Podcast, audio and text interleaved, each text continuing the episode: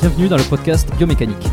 Je suis Jérôme Cazerolle, ostéopathe à Montréal, et dans ce podcast, je vous propose de partir à la rencontre de sportifs, d'athlètes et de spécialistes de leur domaine. Pour mieux comprendre la mécanique du corps et de l'esprit, pour vous aider à être plus performant au quotidien, et surtout en meilleure santé.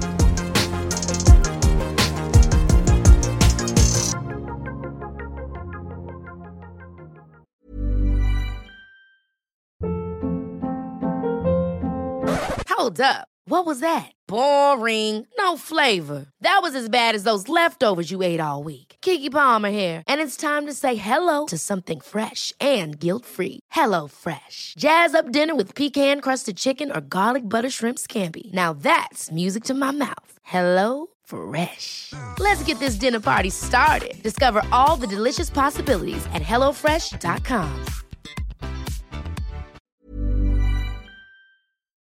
Bon, ben je crois qu'on est parti.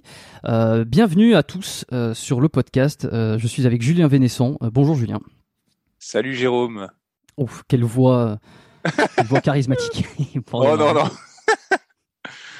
Je suis, je suis très content hein, de t'avoir sur le podcast et euh, je te l'ai pas dit euh, en off juste avant qu'on démarre l'enregistrement et, et je voulais en profiter pour le dire en direct live Euh, parce que tu es quelqu'un que je voulais avoir sur le podcast dont je, je, je voulais discuter avec toi depuis très longtemps, depuis pas mal d'épisodes et, euh, et j'ai attendu, je sais pas pourquoi j'ai attendu avant de te- t'envoyer cette invitation et de te proposer euh, de venir sur l'émission.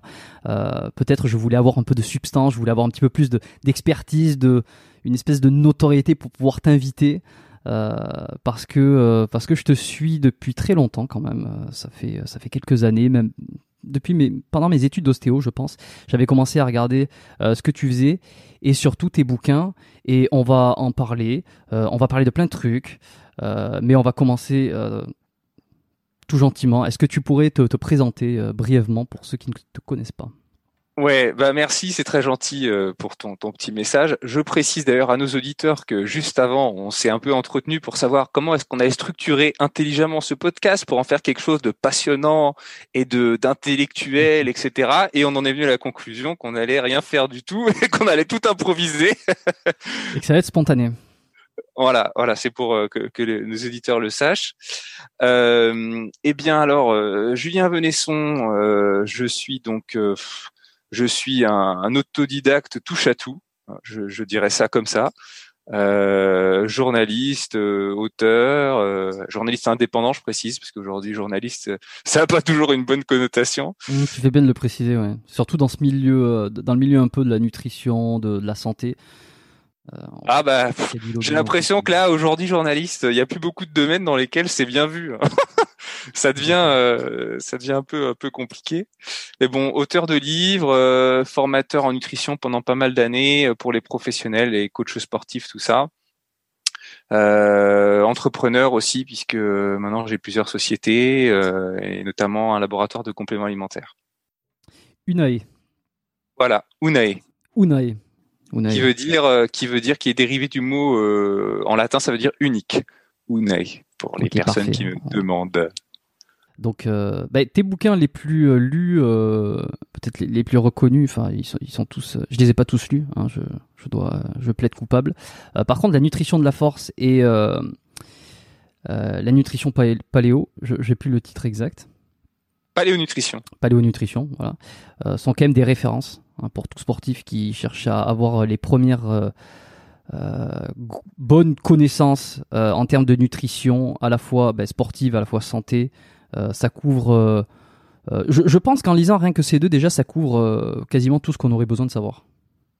Bah, euh, en tout cas, euh, ça dépend quel est l'objectif et ça dépend de la personne, je dirais quand même, parce que c'est quand même pas euh, adressé. Ces deux livres sont pas adressés aux mêmes personnes, mais c'est vrai que pour quelqu'un qui débarque dans la nutrition, euh, qui a pas de problème de santé particulier euh, et qui veut en apprendre plus, nutrition de la force, c'est vrai que c'est un peu un, un pilier d'une certaine manière. hein. C'est un livre euh, toujours qui se vend toujours autant, qui est vraiment un basique. C'est un basique. Bon, on va, on va commencer direct là. Moi, j'ai envie de savoir ton avis sur euh, la consommation de la viande et surtout le véganisme je vais te, je vais te titiller là-dessus pour démarrer. Euh, Est-ce que tu es toi-même euh, vegan Alors non, moi je suis pas vegan. Par contre, euh, on peut dire que je suis, euh, allez bah, pour utiliser les termes modernes, je, je suis plutôt flexitarien. Euh, techniquement, de la viande, nous on n'en mange pas, quasiment pas, à peu près maximum une fois par semaine. Et puis ça va plus être dans l'occasion de sorties, de dîner avec des amis, des choses comme ça mais au quotidien à la maison on mange pas de viande. Il euh, y, a, y, a, plusieurs, pas mal de raisons à ça. C'est pas forcément, euh, en toute sincérité, c'est pas forcément la, la problématique de, de, du bien-être animal, parce que cette problématique, elle est pas limitée à la viande, évidemment. Elle se retrouve aussi dans le poisson euh, ou dans ou dans, dans, dans les œufs, par exemple, en fonction des œufs qu'on achète. Donc c'est un problème général, euh, mais c'est vrai que euh, nutritionnellement, la viande subit beaucoup euh, l'impact des méthodes d'élevage en fait sur sa sur sa qualité. Euh, et puis euh, moi gustativement par rapport à quand j'étais petit, je trouve que la viande est beaucoup moins bonne aujourd'hui que qu'auparavant.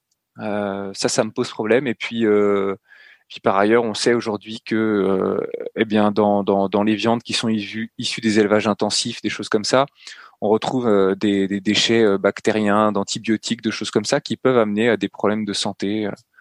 Par exemple, la consommation de poulet euh, issu d'élevage intensif, ça peut provoquer des, infections urinaires chez la femme, par exemple. D'accord. Ok. Tu habites dans une région euh, en campagne ou euh, tu es en ville, toi? Ben, habité à Paris pendant 10 ans, donc j'ai quitté la maison familiale vers 18 bah, ans pour, pour, pour mes études. Donc je suis allé à Paris pendant pendant dix ans, et puis et puis ensuite j'ai rencontré ma, ma femme qui n'était pas encore ma femme à l'époque, mais à un moment donné, on s'est, en, fait, la petite histoire, c'est qu'on voulait s'acheter un, appartement à Paris. C'était un deux, un grand deux pièces. On avait même trouvé quelque chose avec un petit jardin euh, pour la modique somme de 400, euh, 440 000 euros, je crois quelque chose comme ça, mmh. ce qui est déjà quand même une somme assez euh, significative. Et puis on est parti euh, en vacances euh, dans la Nièvre, voir de la famille à elle. Et quand je suis arrivé dans la, dans la région, j'ai vu une région magnifique, vraiment très sauvage. Et puis je voyais les petites maisons, les gens qui avaient leur petit potager, etc. Donc je trouvais ça, j'avais l'impression d'être dans un endroit un peu hors du temps, hors de la France. C'était un peu particulier. En plus, c'était une belle, euh, un, bel été, on va dire, pas trop chaud. Et euh, et puis dans, dans la maison dans laquelle on était, je commence à poser un peu des questions euh, aux, gens qui étaient là. Et puis euh, il y avait un magnifique jardin avec des, des, fruits et légumes. C'était un peu le, jardin d'Éden, on avait l'impression. Et puis une maison très grande, très belle, en pierre, une vieille maison comme ça. Puis alors je leur ai demandé combien ils l'avaient acheté par curiosité. Puis là ils me disent oh, bon on l'a acheté 100 100 000 euros à peu près. Alors, là je, suis complètement tombé euh, sur sur sur mes fesses quoi. Puis finalement je, suis allé voir ma Émilie et puis je lui dit mais euh, t'es, es sûr que tu veux qu'on achète quelque chose à Paris? En fait, euh, regarde, on réfléchit, euh, on pourrait s'acheter une belle maison à la campagne, donc on n'a pas besoin d'aller à Paris pour notre boulot. Et puis on se prend un studio à Paris comme ça, si besoin, on a, on doit revenir à Paris, on pourra toujours le faire. Puis on a acheté une maison à, à la campagne, puis on n'a jamais rien acheté à Paris. on est resté à la campagne. Ben voilà, ben, de toute façon c'est ce qui arrive souvent en plus. Hein. Euh, et ça t'a pas encouragé au départ quand t'es arrivé à, justement euh, euh, voir ce qui se faisait en termes de, de euh, c'est des, produits des producteurs, les producteurs du coin, le, boucher, des trucs, tu vois, parce que tu parlais de la, viande un petit peu industrielle, et c'est souvent ce qu'on dit, c'est que quand tu es à la campagne, tu as quand même beaucoup plus facilement accès à des produits de qualité qui sont élevés par des personnes qui sont passionnées, qui sont qui, sont pas là pour faire du travail à la chaîne, tu vois, le, bon poulet de campagne, etc. Bah, en fait, il y a deux problématiques. Euh, il y a d'une part euh, le, le, le, véganisme au sens euh, précis du terme. Le vegan, il en a un peu rien à faire normalement de savoir si ton poulet ou ta vache, elle est élevée dans des belles conditions ou dans des mauvaises conditions. Pour lui, ce qu'il considère, c'est que la problématique, c'est le fait d'élever un animal pour le manger et pour le tuer. C'est ça qu'il considère comme étant une problématique. Euh, donc en ce sens, si tu veux, le fait d'être à la campagne avec effectivement des, agriculteurs qui font des petites exploitations, ça résout pas le problème auquel euh, s'adresse le véganisme pur. Euh, moi, je suis pas végane, encore une fois. Euh, donc oui, ici maintenant, je connais beaucoup d'agriculteurs effectivement qui font des, des, petites choses locales que, que j'achète et puis certaines que je revends d'ailleurs. L'huile de cameline qu'on a chez Unae c'est une fabrication d'un agriculteur euh, local, donc c'est une toute toute petite production, donc on a très très peu de bouteilles, mais c'est un produit très qualitatif. Et puis euh, non, ce qui était intéressant, c'est que j'ai pu discuter avec beaucoup d'agriculteurs sur euh, bah, comment ça se passait concrètement, parce que quand on habite en ville, en fait, on est très déconnecté. On se rend pas compte. Mmh. Euh, déjà, on est déconnecté de toute façon des questions de, de, de, de vie animale, même de, de, biodiversité. Je veux dire, quand vous voyez un pigeon euh, et puis euh, un chat dans une rue, vous n'êtes pas vraiment sensibilisé à la problématique de la disparition des oiseaux, des abeilles, des choses comme ça. Alors que quand vous avez un jardin et que le printemps, bah, il y a toute cette vie qui arrive. Quand vous voyez que cette vie, elle disparaît ou qu'elle diminue, vous vous en rendez compte en fait, et on prend vraiment conscience du problème. Pareil, hein, un exemple euh, vraiment classique, un peu euh, emblématique, c'est euh, quelque chose qu'on entend parfois, c'est les gens qui disent que quand ils prennent leur voiture maintenant, au printemps ou en été, ils ont très peu de moucherons sur leur pare-brise par rapport à quand il y a 20 ou 30 ans. Et ça, effectivement, c'est quelque chose qu'on peut pas forcément constater quand on est en ville parce qu'on prend pas sa voiture tous les jours. Enfin, normalement, en tout cas, si on est intelligent, on prend pas sa voiture tous les jours pour aller faire les courses ou pour aller au travail. Donc euh, paradoxalement, la voiture peut permettre de se rendre compte de certaines choses euh, liées, liées au, mode de vie, enfin à notre environnement, quoi. Donc toujours est-il que euh, j'ai rencontré pas mal d'agriculteurs, dont notamment un en particulier qui est près de chez moi, qui est quelqu'un d'extraordinaire. C'est un, monsieur qui maintenant est à la retraite, hein, mais qui donc l'exploitation a été reprise par son fils, qui poursuit son travail. Et lui, c'était quelqu'un qui habitait en région parisienne et qui a toujours eu le rêve d'être paysan.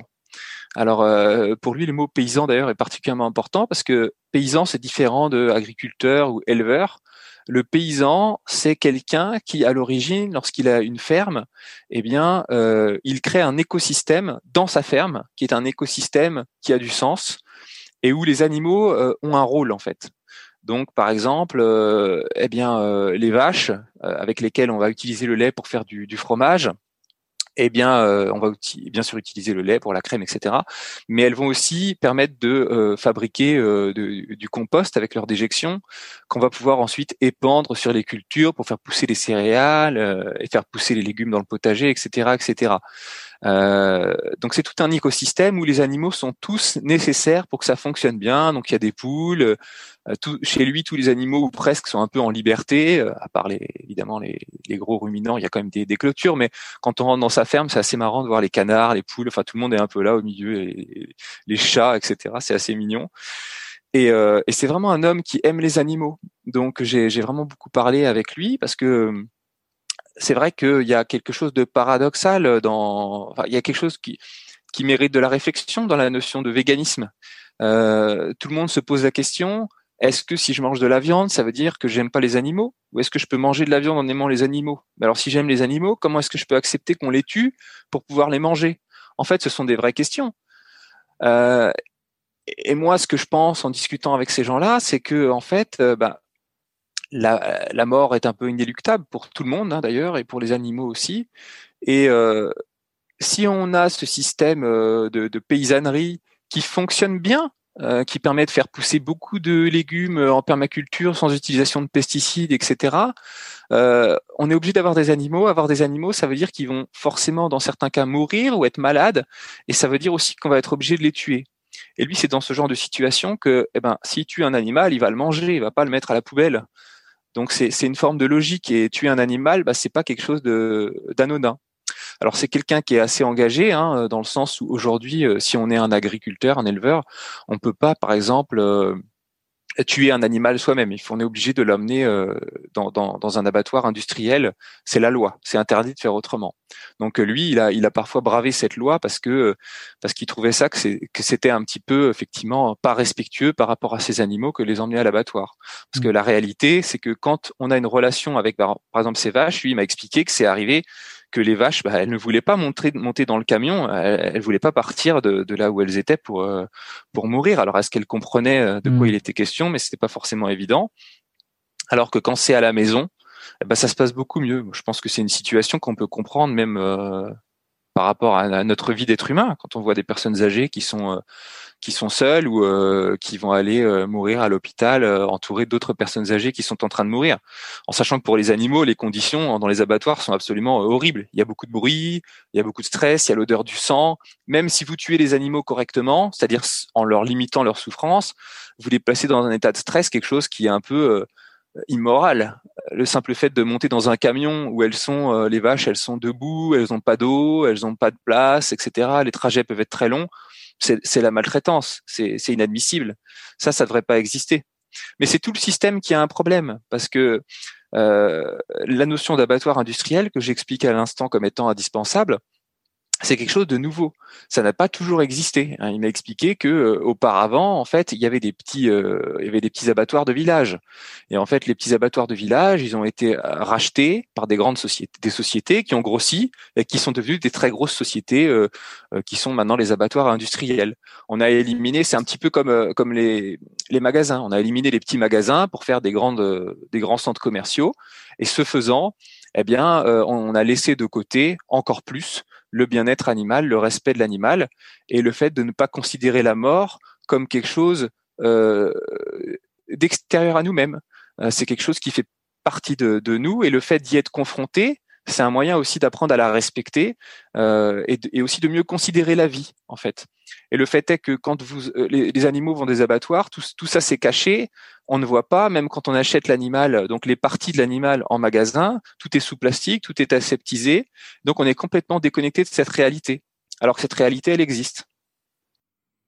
Ouais, bah c'est très intéressant euh, ce que tu dis parce que ça, met en perspective là effectivement les différentes façons de voir les choses entre euh, entre est-ce qu'il faut est-ce qu'il faut pas manger de la viande est-ce que c'est euh, est-ce que c'est éthique est-ce que c'est pas éthique et moi, je pense pas qu'il y ait une réponse absolue à cette question. Elle est quand même assez individuelle en réalité cette cette cette, cette réponse.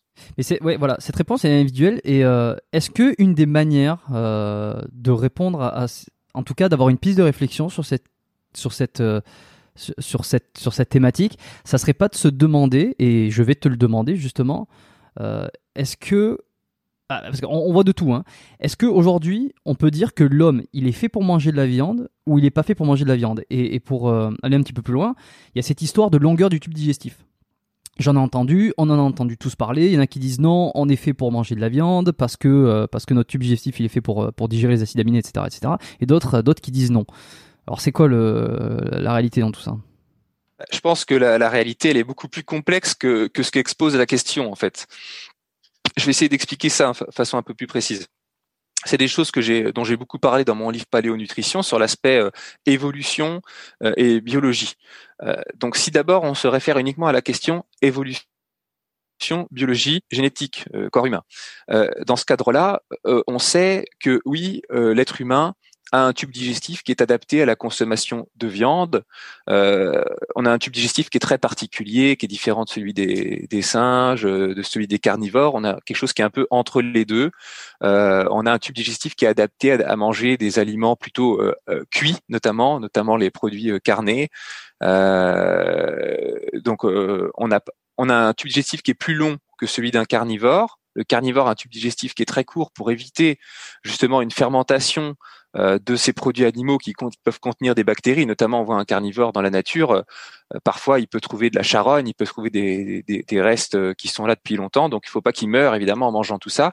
Donc son tube digestif est très court, hein. c'est le chat par exemple typiquement, pour éviter toute contamination bactérienne, que ces aliments transitent suffisamment vite au sein du tube digestif. Donc nous, c'est plus long chez nous. Donc si on mange de la viande faisandée qui n'est pas cuite, il y a très forte chance qu'on tombe malade, voire qu'on décède. Euh, par contre, euh, bah, l'herbivore, par exemple, bah, lui, euh, c'est un tube digestif qui est beaucoup plus long, avec en plus parfois plusieurs estomacs pour fermenter de façon extensible les produits végétaux comme l'herbe, les feuilles, etc. D'ailleurs, on a c'est une parenthèse, mais bon, certaines personnes qui pensent que oui, alors donc on serait éventuellement, selon eux, frugivore ou crudivore, donc il faudrait manger que des, fruits et des légumes, sauf que c'est pas exactement comparable parce que si vous prenez le cas, par exemple, d'un animal qui mange principalement donc euh, des feuilles, donc beaucoup de fibres, il va fermenter ces fibres et il va les transformer en lipides. Et à la fin, ce qui va surtout absorber au niveau de son tube digestif, c'est des graisses. Donc ça, si on va veut, son, ça va être son, son, son carburant pour euh, Exactement, mm. exactement. Donc si on veut avoir une alimentation qui est comparable à celle euh, d'un herbivore, nous ça voudrait dire en fait qu'il faut qu'on mange directement beaucoup de graisse et non pas beaucoup de beaucoup de végétaux. Donc encore une fois, c'est absurde. Mais bref, euh, effectivement, notre tube digestif, il est fait pour pour consommer de la viande. Ensuite, sur le plan euh, comment expliquer euh, nutrigénétique, euh, on est aussi euh, adapté à manger de la viande parce qu'il y a des nutriments. Euh, à la fois certains sont essentiels, d'autres sont semi-essentiels qu'on ne peut retrouver que dans les produits animaux et qui sont indispensables à une bonne santé. Par exemple, la vitamine B12, euh, la carnitine, la taurine, la choline. ces, ces, ces aliments-là, ces nutriments-là sont très importants euh, la glycine également ou le collagène. Euh, on peut pas avoir une santé optimale si on les obtient, si on les a pas dans l'alimentation. Ça veut pas dire que si on les a pas, on va mourir. Hein. Ça veut juste dire qu'on n'aura pas une santé optimale. Maintenant, la question que tu m'as posée, c'est pas celle-ci. Euh, enfin, c'est pas que celle-ci. C'est aussi de savoir si tu m'as demandé s'il fallait qu'on mange de la viande ou pas. Euh, c'est pas parce qu'on est fait pour faire quelque chose qu'il faut le faire. Euh, d'une certaine manière, si tu me demandes si je suis fait pour tuer mon voisin, bah, techniquement, j'ai deux bras, deux jambes, je sais me servir d'un couteau ou d'une arme à feu, donc je peux tuer mon voisin. Est-ce qu'il faut que je le fasse? Mmh. Est-ce que, est-ce que implicitement, tu as pas déjà plus ou moins répondu à cette question quand tu as dit euh, que, que en fait, on, on pouvait se passer de la viande au final, mais qu'on n'allait on n'allait pas être en santé optimale? Bah oui, mais en fait, si tu veux, euh, justement, c'est là où je voulais en venir ensuite. C'est que euh, le fait d'être fait pour quelque chose ne veut pas dire qu'il faut le faire. Ça, c'est le premier, premier, premier point. C'est un point un peu simple, on va dire. Le deuxième point, c'est de dire oui, mais effectivement, comme tu viens de dire, on, a besoin de ces produits animaux puisqu'ils contiennent des nutriments essentiels. Eh ben oui et non. Alors pourquoi oui et non? Parce que euh, l'homme est un animal euh, doué d'intelligence qui utilise son cerveau, la science, au profit de son évolution et de sa survie. Un exemple frappant de ça, c'est qu'on a réussi à coloniser des espaces de vie euh, très au nord de la Terre, donc dans le froid, euh, avec des, ensoleillements euh, très différents, des longueurs de rayons UV très différents que ceux qu'on va trouver par exemple près de l'équateur ou même en France.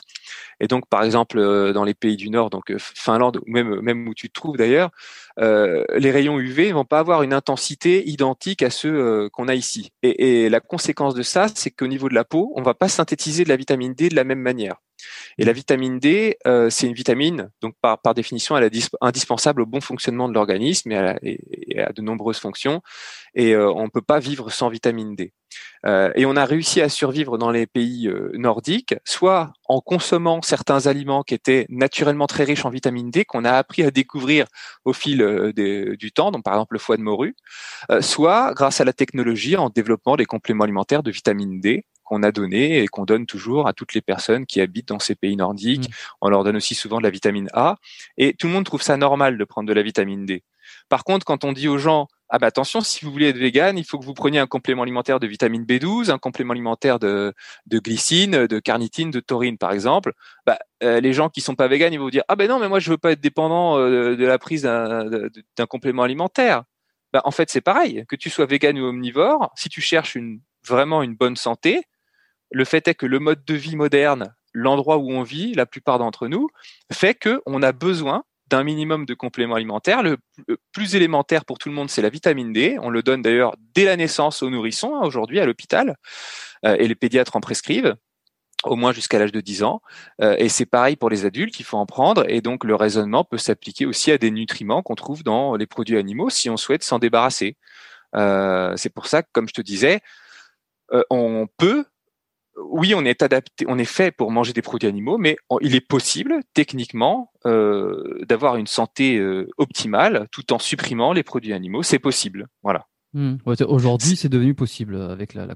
Voilà, c'est possible, c'est possible. C'est pour ça que pour moi, c'est un petit peu nul de, de euh, réduire le débat à juste la question de savoir si on peut ou pas, ou si on peut pas. C'est trop simpliste comme notion.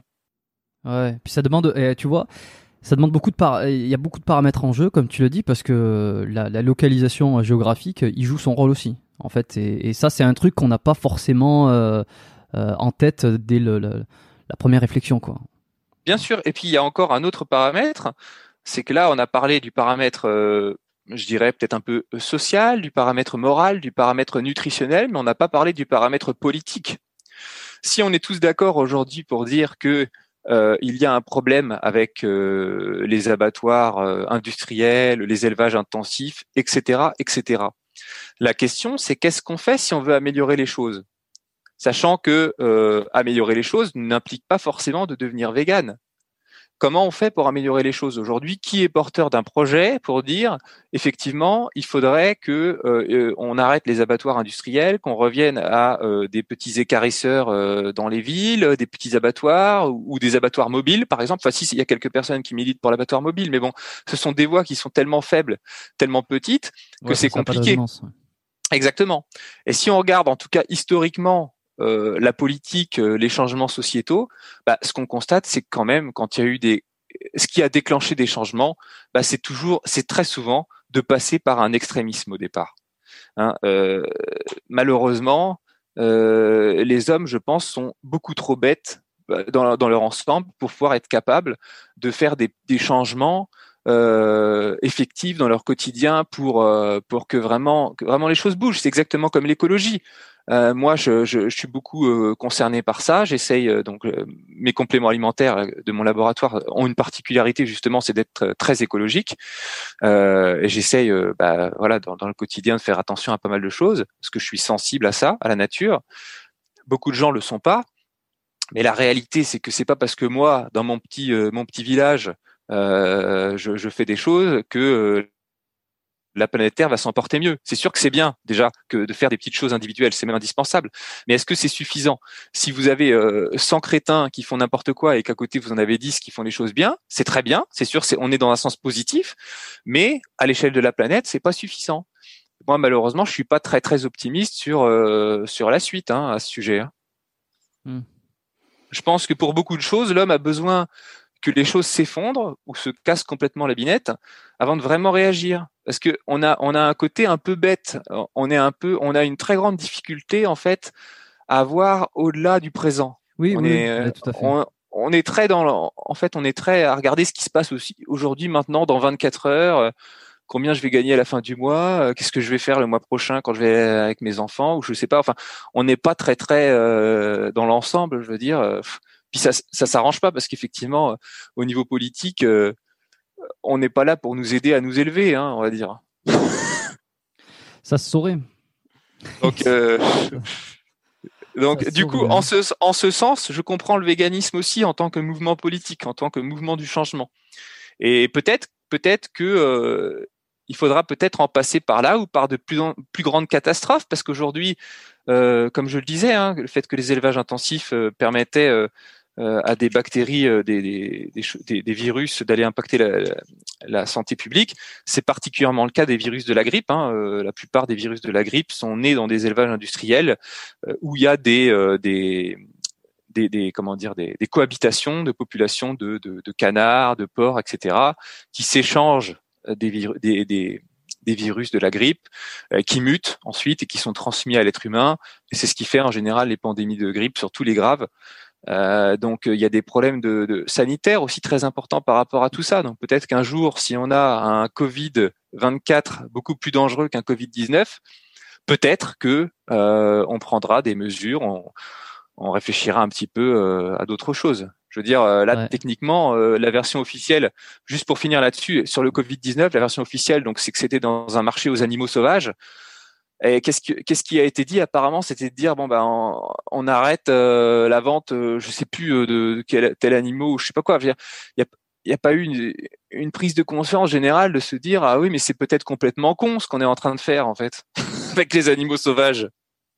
Et, c'est intéressant, j'ai entendu justement récemment sur euh, sur une interview, je crois que que le fait qu'il y ait de moins en moins d'espèces qui est une diminution comme ça, une raréfaction euh, des espèces animales, fait que un virus passe beaucoup plus facilement euh, de l'animal à l'homme, quoi, qui a, a, beaucoup moins de, de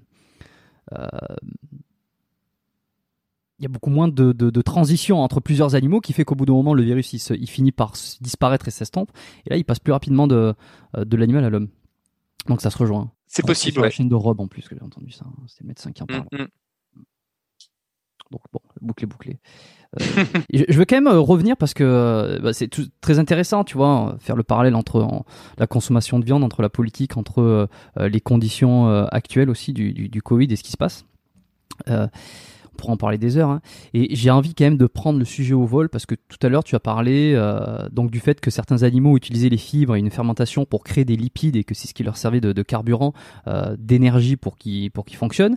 Euh, l'homme, les carburants. Alors quand je dis les carburants, c'est ce qui l'énergie en fait, ce qui fait qu'on peut qu'on peut l'aliment qui va être tu, vas le dire beaucoup mieux que moi, mais l'aliment qui va être transformé dans le corps en énergie, qui va permettre de bouger, qui va permettre de faire les activités, ça provient donc des, ça provient des glucides, ça provient des, lipides, ça provient des protéines, mais on va dire que euh, y a, certains sont, sont plus facilement euh, transférables en énergie. Et, j'ai reçu des gens sur euh, ce podcast. Qui, alors certains étaient partisans d'utiliser des glucides, certains étaient partisans d'utiliser les lipides, de ne manger quasiment aucune euh, de, ne pas manger du tout de glucides, donc être quasiment dans un comment on une espèce de diète cétogène euh, où on, puise l'énergie euh, à base de, de, de lipides. Et alors c'est ça, parce qu'en musculation, en sport, je veux dire, on peut pas se passer des glucides non plus, j'ai l'impression, ou alors je me trompe. Et, ton avis là-dessus, les, glucides, les lipides, qu'est-ce qui est mieux comme source d'énergie? Et encore une fois, je sais très bien que j'imagine, il va y avoir 36 000 paramètres. Ben, euh, le paramètre c'est principal, c'est l'état de santé euh, de la personne. Il y a certaines pathologies dans lesquelles euh, le fonctionnement métabolique est différent de celui d'un individu normal. Euh, donc dans ces cadres-là, euh, ça peut être ça peut être un peu différent. Mais enfin, chez une personne normalement constituée qui est en bonne santé, le métabolisme qui fonctionne le mieux, c'est la glycolyse pour fournir l'énergie. Donc c'est ce qui permet, c'est à partir de, de, de, glucides, donc de sucre, c'est ce qui fonctionne le mieux. Euh, c'est donc là-dessus, il y a, enfin non, mais en fait, il n'y a pas vraiment de débat. Hein. je sais pas qui c'est qui a dit qu'il y avait un débat, mais il n'y a pas de débat là-dessus. Euh, en tout cas, scientifiquement parlant, il n'y a aucun débat là-dessus. on entend beaucoup ouais, les, les, glucides. Bah, de toute façon, c'est les modes. Hein. Un coup, c'est les glucides qui sont le diable. Un coup, c'est la viande. Un coup, c'est. on est un peu perdu à force. Hein. Ouais, mais euh, non, on n'a on a jamais. Euh... Je suis d'accord qu'il y a eu des modes, mais les modes, elles ciblaient plus, par exemple, le sucre dans l'alimentation pas forcément le sucre en tant que nutriment essentiel. Mm. Ça, aussi, c'est une distinction importante. Hein. Quand là, on parle de sucre, l'utilisation du sucre, euh, on parle pas de, de, sucre de table. Hein. C'est le, sucre qui est décomposé pendant la digestion à partir des aliments. C'est pas euh, le sucre. Dans le... Ce que, voilà. dans le riz, les pâtes, les, les, les, les, céréales, les légumineuses, euh, les fruits. Euh, en fait, il y en a partout, hein, euh, des sucres. C'est très compliqué d'avoir une alimentation sans sucre. Hein. Les fruits, les légumes, tous les, oléagineux, tout contient du sucre et plutôt pas mal de sucre. C'est pour ça que le régime cétogène est assez restrictif, en fait. Hein. Donc, mm. pour ceux qui connaissent pas, le régime cétogène, c'est une alimentation qui est principalement constituée de lipides avec des protéines en petite quantité euh, et qui est une, une méthode d'alimentation qui est très efficace contre certains problèmes de santé dans lesquels les voies d'utilisation des glucides euh, sont euh, endommagées ou alors sont source de problèmes euh, particuliers. Alors l'exemple le, plus connu initial, c'est l'exemple initial de la recherche sur sur ce sujet, c'est l'épilepsie, surtout chez les enfants. Euh, historiquement, le régime cétogène, ça a été inventé justement pour lutter contre les crises d'épilepsie chez les enfants pour lesquels on ne pouvait pas donner de médicaments antiépileptiques bah, à cause des effets secondaires, euh, parce que les médicaments n'étaient pas faits pour les enfants. Et donc, euh, pendant longtemps, on a traité les enfants épileptiques avec le régime cétogène avec d'excellents résultats.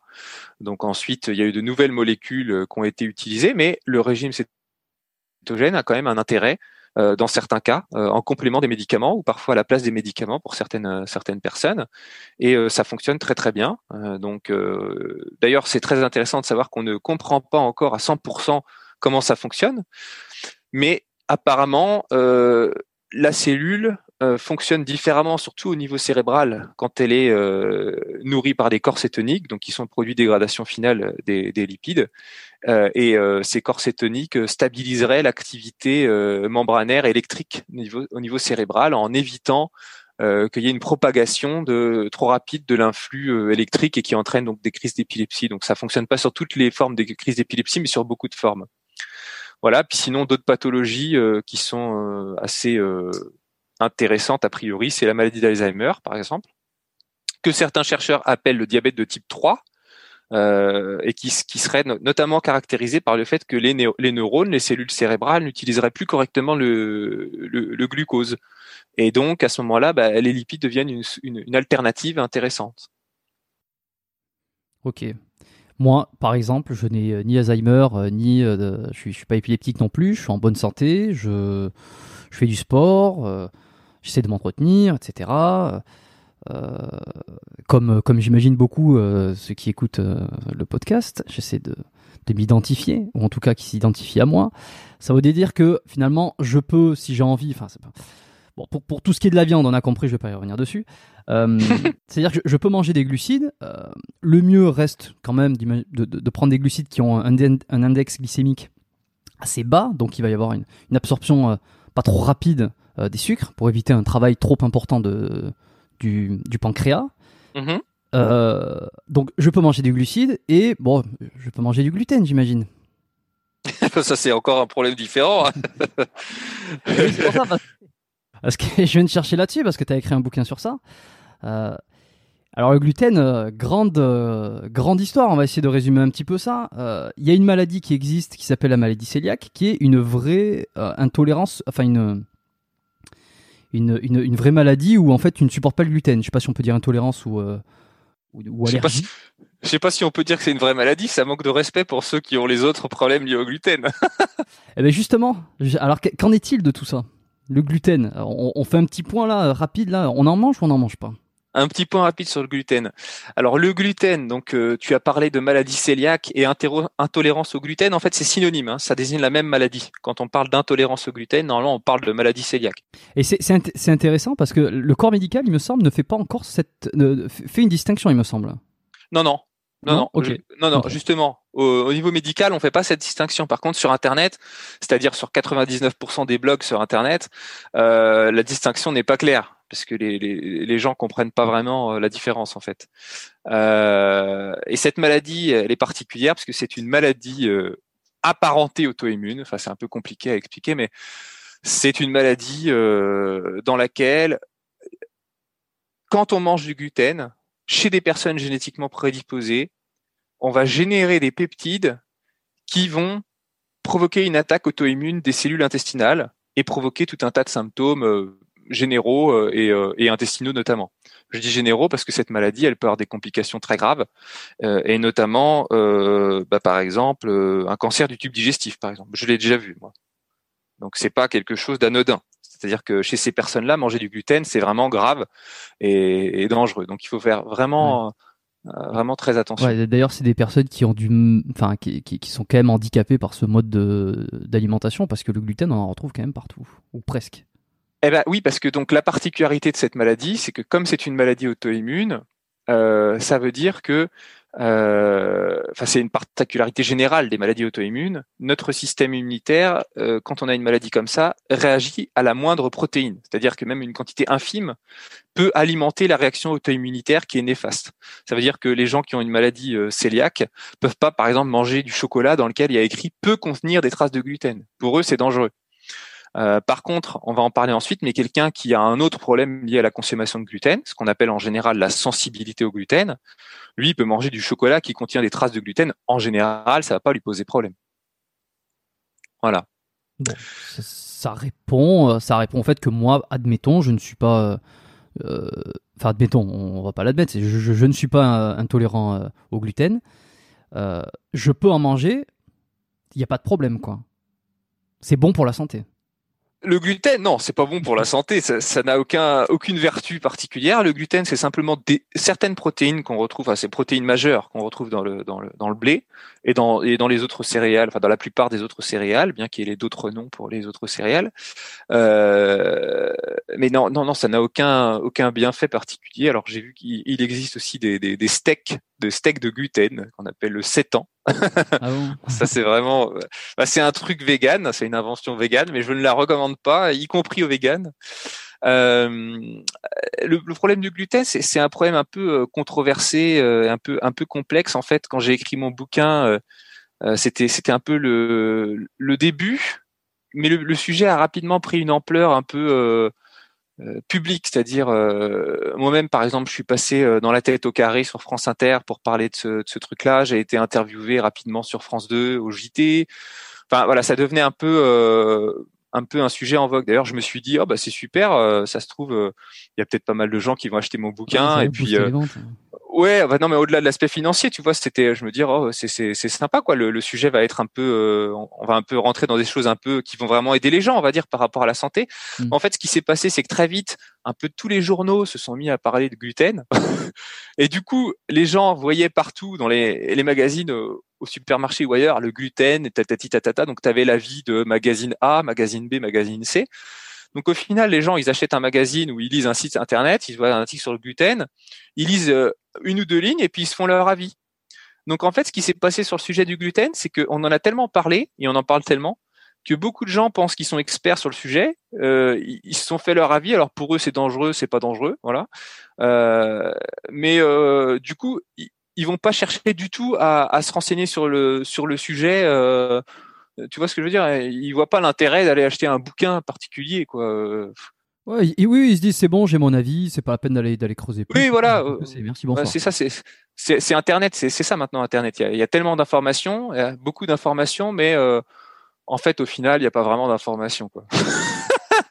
Ouais, bah c'est la information des informations. Pour faire le tri, il faut s'accrocher. Ou alors, faut aller très loin. Et, et, la plupart des, des d'entre nous euh, n'ont pas le temps ni des fois l'énergie d'aller aussi loin à lire, euh, à lire des études, à lire des, des livres, etc. Pour se faire un, un vrai avis.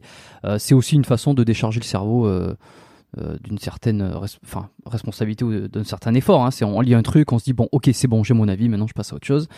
Euh, et oui, tout à fait. Non, mais t'as raison. C'est vrai qu'Internet aujourd'hui, c'est plus un divertissement que un objet d'apprentissage, à part pour les étudiants, mais euh, très souvent c'est un objet de décontraction euh, où on passe du temps pour euh, se changer les idées, etc.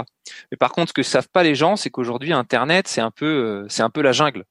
C'est-à-dire que si vous cherchez une information sur un sujet, 99,9% des, des, sites Internet qui traitent le sujet sont des sites mmh. publicitaires en fait. Ah, qui, oui, bah, qui essaie de te faire, ouais, qui, qui a un truc avant derrière quoi. Bah, pas forcément justement. C'est ça le, c'est ça le piège. C'est qu'on peut trouver. Il, y a des sites d'information, par exemple. Bah, oui, non, même pas forcément en fait. ça, ça, va être par exemple euh, des, des... Ah, c'est un peu compliqué à expliquer ça. Euh, par exemple, supposons que je sois euh, un industriel du, des, des, des céréales et que je trouve un site qui parle d'alimentation, le site, je sais pas, nutrition euh, nutritionsanté.fr euh, nutritionsanté.fr et puis je, contacte les, les, gens de nutritionsanté.fr et je leur, propose d'écrire un article sur le, gluten et la santé par exemple. Bah, ils vont me dire oui oui bah pas de problème. Bah écoutez c'est euh, c'est 1000 euros l'article. on vous fait la rédaction et puis dans le texte on vous met un lien ou deux comme vous voulez. En fait les gens achètent des liens qui sont pas forcément visibles comme étant des pubs euh, dans l'article. Et beaucoup de sites mmh. internet aujourd'hui vivent comme ça, si tu veux. En fait, c'est de l'éducation en amont. Bah, c'est pas l'éducation. C'est la mauvaise. Enfin, quand je dis l'éducation, c'est ni bon ni mauvais, mais euh, en l'occurrence, bah ça serait de la mauvaise euh, éducation. Bah, c'est pas du tout l'éducation parce qu'en fait, les personnes qui tiennent ces sites internet n'y connaissent rien. Donc ils vont écrire un article euh, un peu euh, rapidement, euh, voilà, parce que le but de l'article c'est pas vraiment de publier de l'information. Le but de l'article en fait c'est d'introduire des liens. Donc, donc le contenu, le contenu de l'article, c'est un peu, il est là pour plaire à Google. Il n'est pas là pour faire de l'information. Et ensuite, dans un second temps, enfin, il y a deux, deux possibilités. Soit l'éditeur, donc le site internet, écrit cet article, donc il va faire ça le plus, le plus vite possible, le mieux comme, comme il peut, on va dire. Et l'autre solution, c'est que le site internet propose donc à la société qui lui a demandé d'écrire l'article sur le, gluten, lui dit bah si vous voulez, vous écrivez l'article vous-même. Donc le mec il dit euh, parce que ça coûte moins cher en général. Donc le mec il va dire bah ouais super. Donc il va écrire lui-même l'article. Donc évidemment son article va pas être indépendant, il va pas être spécialement euh, intéressant. Euh, il n'a pas embauché deux journalistes pour faire un super article. Donc c'est un peu euh, un peu compliqué, euh, voilà. Et même les grands, euh, pour info, les grands médias font ça aussi. Hein. Les très très grands médias font ça. et en plus, ils vendent de la pub, et en plus, ils sont financés par un tel. Enfin bon, voilà, c'est très compliqué. Moi, quand j'ai, quand j'ai commencé Internet, bah d'ailleurs à l'époque, un peu avant Nutrition de la Force, c'était une époque où il y avait beaucoup plus de vrais, c'était beaucoup plus facile de trouver des vraies informations en fait, parce qu'il n'y avait pas encore euh, autant d'argent qui tournait autour d'Internet. Donc c'était juste, euh, c'était plus de passion, plus d'envie de, transmettre, etc., etc. Et je pense que c'est ça qui fait le succès de Nutrition de la Force d'ailleurs, c'est que c'est le seul bouquin qui reprend des informations indispensables, efficaces, nécessaires, compréhensibles dans un truc. Ça n'existe pas sur Internet aujourd'hui, c'est impossible. On ne peut pas retrouver ça. Sauf, euh, sauf les petits sites qui reprennent euh, les concepts du livre. Euh, oui, mais bon, si tu copies tout le livre à ce moment-là, c'est plus très légal. Mais, mais sinon, j'ai voilà. Pas d'idée en tête, hein, mais j'imagine bien qu'il doit y avoir deux trois blogs qui doivent traîner quelque part sur Google ou des, des personnes qui auraient lu tes livres et puis qui auraient qui reprendraient quelques bah, il y a le mien, il y, a mon site déjà. j'ai repris le. j'ai bien lu mon livre et. Euh, non, non, mais euh, je dis, je dis ça parce que c'est vrai que je, je, connais quelques sites internet qui, qui fonctionnent euh, en publiant de l'information gratuite. Il y en a très très peu, mais le mien, le mien en fait partie. Il n'y a pas de, il y a pas de pub, il n'y a rien. enfin, si, je parle de mon laboratoire forcément, mais et de mes livres, mais c'est pas de la pub au sens classique. Et comment tu recommanderais à quelqu'un qui voudrait euh, se renseigner euh, Alors bon, sur la nutrition, on a compris, évidemment, euh, mais bah, sur la nutrition de manière générale ou même sur d'autres sujets, hein, qui voudrait commencer à se renseigner. Donc Internet est un monde vaste, c'est la jungle. Comment on fait pour avoir des informations de qualité, généralement? On, on, essaie de se focuser sur des gens qui sont indépendants, c'est ça la solution? Moi, je pense que la solution pour la nutrition, bon, ça va faire. Euh, du coup, je suis pas objectif si je parle de mon site, mais je pense que il y a beaucoup, beaucoup de, données euh, intéressantes et qualitatives sur mon site internet. Je passe beaucoup de temps dessus. Donc euh, voilà, beaucoup d'articles de fond bien sourcés, etc. Sinon, il y a un autre site que, j'aime bien, hein, puisque je connais très bien son, fondateur, c'est lanutrition.fr, qui est, qui est un site assez connu aussi, où il y a beaucoup de, de vraies infos très très utiles. Alors c'est un peu comme moi, hein. lui son modèle économique c'est de faire la publicité pour les bouquins de sa maison d'édition. Euh, et puis euh, il a aussi un petit peu de complément alimentaire, donc euh, c'est un peu c'est un peu pareil. Personne peut travailler gratuit.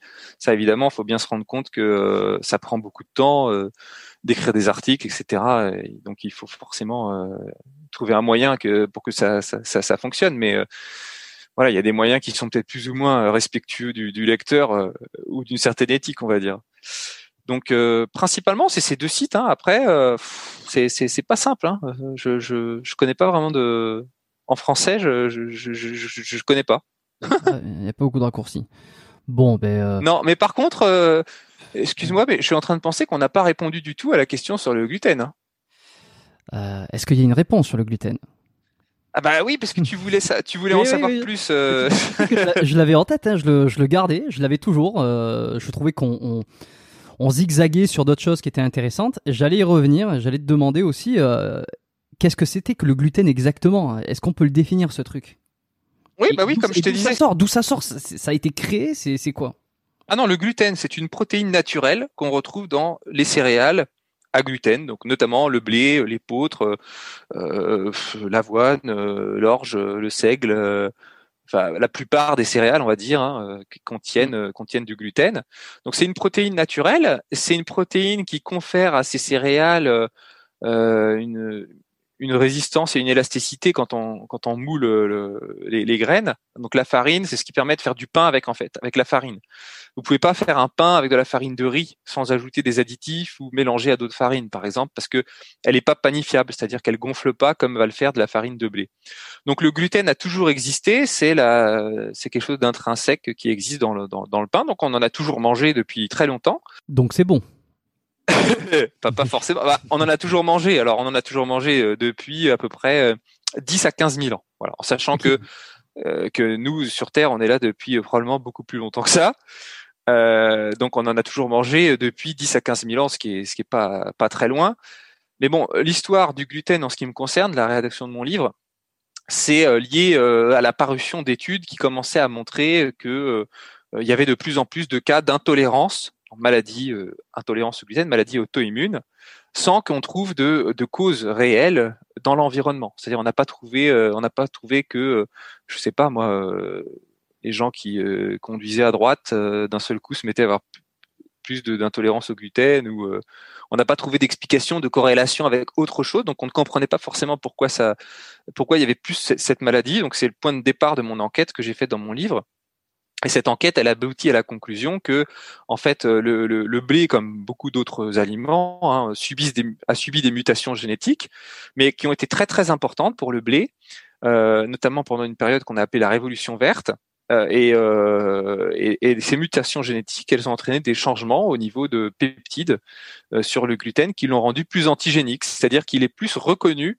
par le système immunitaire de certaines personnes comme ennemi. Et par conséquent, eh bien, il peut déclencher plus souvent des maladies intolérance au gluten que par le passé. Et en parallèle, on a constaté depuis, je sais pas, 15 ou 20 ans, parce que c'est toujours difficile de donner un point de départ à ça, mais on a constaté qu'il y avait des gens maintenant qui développaient des symptômes liés à la consommation de gluten, alors qu'ils n'ont pas cette fameuse maladie intolérance au gluten, qui est une maladie auto-immune. Ils ont une autre maladie, une nouvelle maladie. Et cette maladie, donc, on l'a appelée sensibilité au gluten. Alors c'est une maladie un peu complexe parce que euh, on travaille toujours sur les mécanismes. Donc aux dernières nouvelles, on pense que ce serait peut-être des inhibiteurs de trypsine. Donc c'est des molécules protéiques qui, se retrouvent au sein du gluten, mais c'est pas spécifiquement le gluten qui serait le problème, euh, mais qui euh, qui provoquerait des réactions inflammatoires au sein de l'organisme chez certaines personnes et qui expliquerait pourquoi est-ce que les symptômes de la sensibilité au gluten sont des symptômes généraux, variés et complexes. C'est-à-dire que par exemple, il y a des cas de personnes qui euh, eh bien, euh, peuvent déclencher des migraines simplement à cause du gluten. ils arrêtent de manger du gluten, ils ont plus de migraines. Ou alors ça peut être euh, des douleurs articulaires, de l'arthrose. Ça peut être, il y a même des cas de schizophrénie. C'est rare, mais il y a des cas de schizophrénie liés à la, consommation de gluten chez certaines personnes. Ils arrêtent de manger du gluten, ils sont plus schizophrènes. voilà, donc ça, beaucoup de problèmes de santé chroniques pour lesquels on trouve pas de solution, de la fatigue chronique, des choses comme ça. Euh, qui sont liés à la consommation de gluten.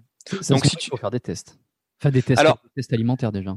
Eh ben, le problème, c'est que les tests sont pas fiables. Les tests alimentaires ah. aujourd'hui permettent pas de diagnostiquer une sensibilité au gluten. Le seul moyen vraiment efficace de le savoir, c'est de faire le test euh, en réel, c'est-à-dire d'arrêter de consommer du gluten mhm. et de voir si les problèmes de santé qu'on a disparaissent. Combien de temps on a... Ouais, c'est ce que je veux dire. On n'a pas besoin de faire forcément longtemps. On fait euh, entre deux semaines et un mois d'arrêt du gluten, sérieusement, et on regarde ce qui se passe. Et s'il se passe rien, bon, bah, c'est qu'a priori, on n'a pas de problème avec le gluten. Par contre, si on, a des problèmes qui disparaissent, bah, c'est qu'on a, une intolérance, on a un problème lié avec le gluten. D'ailleurs, il faut faire très attention à ça, parce que euh, euh, si jamais vous découvrez que vous avez euh, un problème lié au gluten, en arrêtant de manger du gluten, vous n'avez pas toute la réponse. Vous avez uniquement une partie de la réponse. Vous savez que vous êtes soit sensible, soit intolérant, mais vous ne savez pas si vous êtes sensible ou intolérant.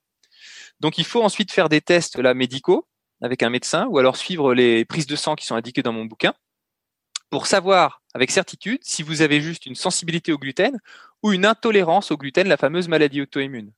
Pourquoi c'est important? Parce que si vous avez une intolérance, comme je l'ai expliqué tout à l'heure, tu te souviens, on ne peut pas consommer une tablette de chocolat dans laquelle il y a écrit peut contenir des traces de gluten parce que ça, ça va alimenter la réaction auto-immune et ça peut avoir des conséquences graves à long terme.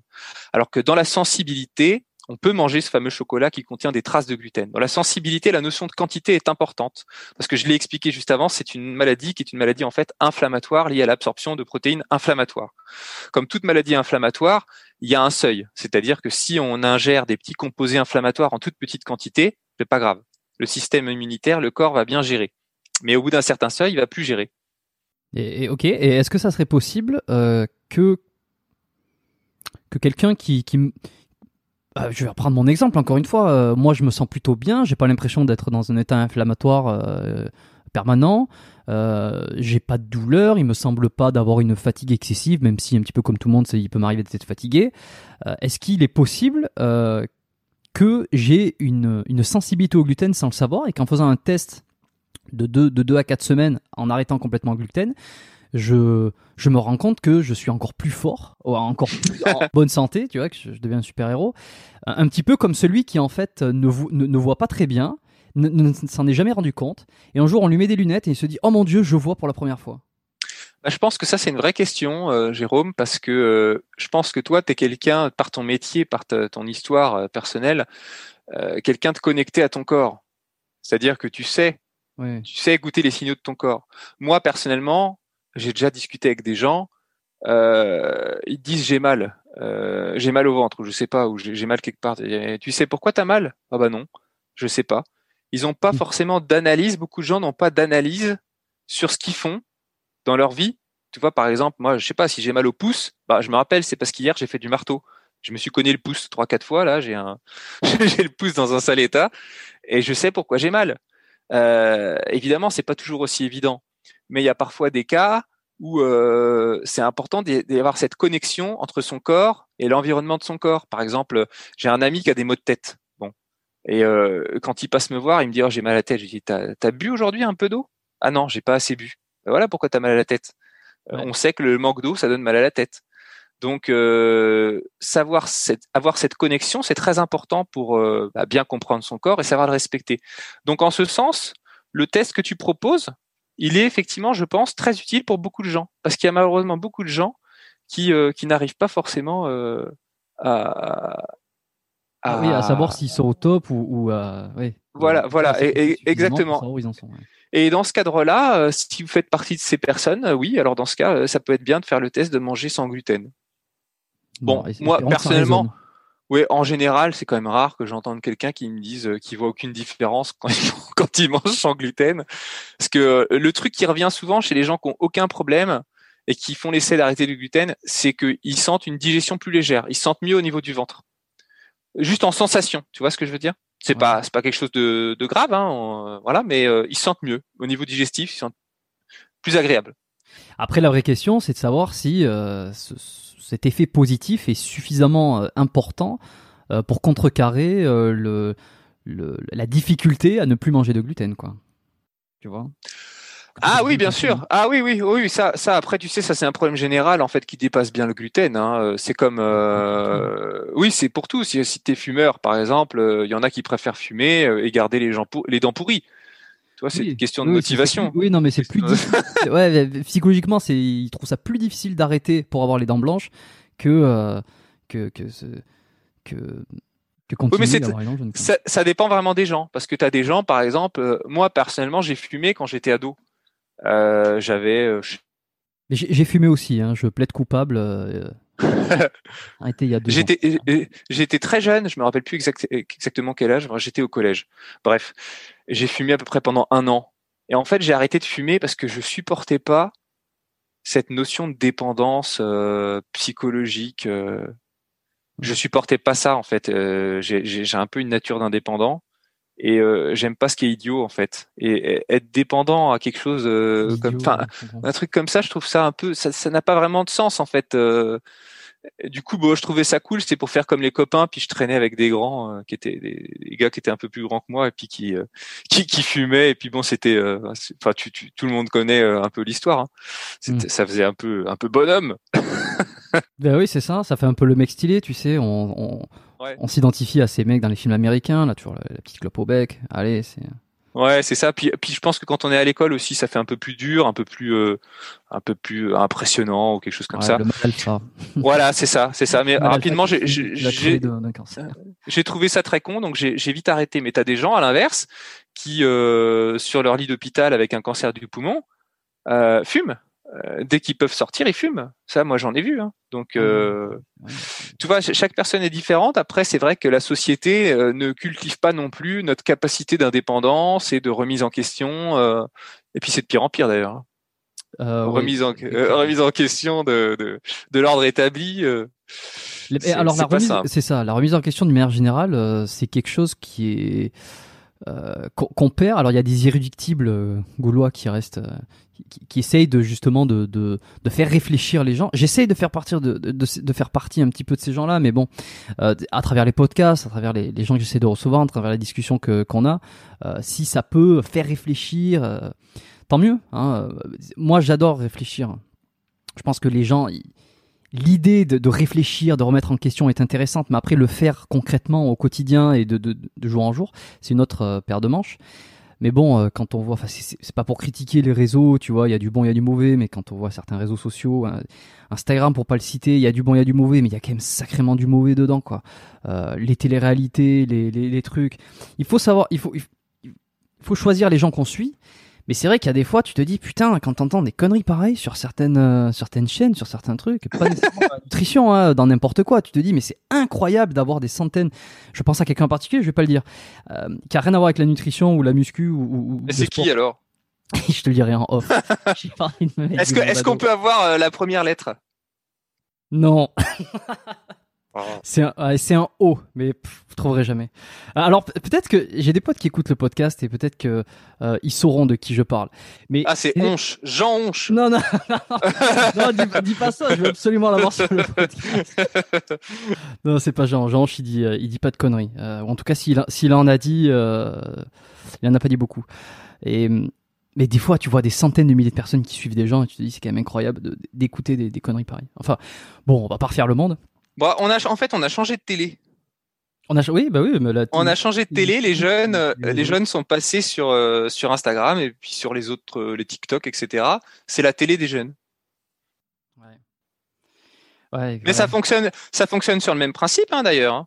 puisque euh, tous les gros, les gros, euh, les grosses stars euh, de, de- des réseaux, euh, bah, principalement leur, euh, ce qu'elles diffusent, c'est euh, orienté autour de la notion de publicité. Donc c'est un peu comme euh, comme ce qui passe à la télé. Euh, et puis euh, effectivement, c'est peut-être encore pire parce que dans une émission de télé. euh, à la télé, à une époque, il y avait des émissions un peu culturelles, de débat. On pouvait être un peu dissident et discuter euh, de façon intéressante. Maintenant, je crois, plus, je crois que ça, existe plus. Enfin, je regarde plus la télé depuis longtemps. Ouais, c'est non, moi non plus, je regarde plus la télé. Je pense que c'est des plateformes, des plateformes comme TikTok, effectivement. Enfin, je, encore une fois, je critique, je connais pas bien, mais est-ce que tu penses que euh, entre deux conneries sur TikTok, il y a quelque chose de très sensé Peut-être, hein Bah, Peut-être. J'en hein. sais rien. Moi, j'ai jamais, je, je, je vais pas dessus. mais, euh, Hmm. je Bon, sais pas. Ouais, je, comprends pas à quoi ça sert. À faire des vues, à faire des vues, à ramener du trafic et à vendre des choses derrière, de toute façon, comme comme tout. Euh, Bah, vendre, c'est pas, c'est pas, pas, forcément un mot sale de vendre. Non. hein, mais euh, Non, ça dépend ce que tu vends. ouais, ouais, et puis euh, c'est. Ouais, je- ouais, bon, enfin bon. T'as- Il y a une phrase, il y a une phrase. De toute façon, tant qu'il y a- y des cons pour acheter, c'est un peu ça aussi. Après, qui est euh, la... à qui la faute, quoi Ceux qui achètent ou ceux qui vendent Mais parce que ceux qui vendent, c'est parce qu'il y en a qui achètent. Ah Ouais, ouais, ouais, mais bon, oui, c'est sûr. Non, mais c'est Bon. sûr. Mais après, bah moi, je crois que la faute, la faute, c'est aussi euh, la faute à, à la société et à l'éducation. hein. C'est pas forcément à ceux qui vendent ou à ceux qui achètent. C'est à ceux qui éduquent. Bah oui, Hmm. parce que euh, je veux dire, euh, il y a une très grande différence entre un enfant qui est éduqué dans une famille où euh, dès son plus jeune âge, il est déjà devant la télé avec ses parents à regarder des trucs ou sur, sur l'ordinateur, voilà, ou un enfant qui va d'abord commencer à lire des livres. à discuter, à je sais pas moi, à apprendre de la nature, à regarder comment ça se passe les choses, à bricoler, à faire des choses euh, concrètes, euh, ça fait façonne pas du tout le même euh, le même être humain. Mm. Tiens, je, je raconte une petite anecdote, Jérôme, si tu veux bien. Oui, bien sûr. Hier soir, j'étais en balade dans j'étais en ba- on était on était en balade. Bon. Euh, et euh, avec notre fils, hein, donc qui a deux ans. Euh, et puis il y a un autre petit garçon qui qui passe euh, avec ses parents dans une grosse voiture, euh, tu sais les voitures un peu euh, comment téléguidées là, mais très grosse, tu sais un truc dans lequel l'enfant est assis et c'est les parents qui conduisent Ah oui. la voiture avec un- une petite télécommande. C'est une poussette. Ouais. Ouais, voilà, mais c'était un truc pour l'anniversaire, tu vois, de de, de l'enfant. Donc euh, bon, voilà, c'était un c'était un très beau cadeau, j'imagine. Et euh, donc on a regardé ça, on était contents, ça nous a fait rigoler, c'était sympa. En plus, les gens sont très, en question sont très sympathiques. Et, et du coup, euh, au fond de moi, je me suis dit, effectivement, à partir d'un certain âge, quand les enfants sont confrontés à d'autres enfants qui ont une possession euh, que eux n'ont pas, bah ils sont jaloux. Ils disent, euh, ils aimeraient l'avoir. Ah, moi aussi, je veux, euh, je veux ça, je veux ci, etc. Et si tu regardes chez l'adulte, c'est un peu pareil en fait. T'as le mec, t'as ton voisin qui vient de s'acheter, je sais pas moi, une Porsche, une villa, je sais pas quoi. Et puis tu dis, ah ouais, ouais, moi aussi, je veux la Porsche et je veux la villa. Il y en a qui raisonnent comme ça. Hmm. Et il y en a d'autres qui raisonnent en, en disant, ah ouais, ouais, c'est super, bah, je suis super content pour vous, euh, les affaires marchent, franchement, bravo, euh, bah, super quoi, je suis, je suis content. C'est pas du tout la même chose en fait. C'est comme quand tu as quelqu'un qui est malade, par exemple, dans ton entourage.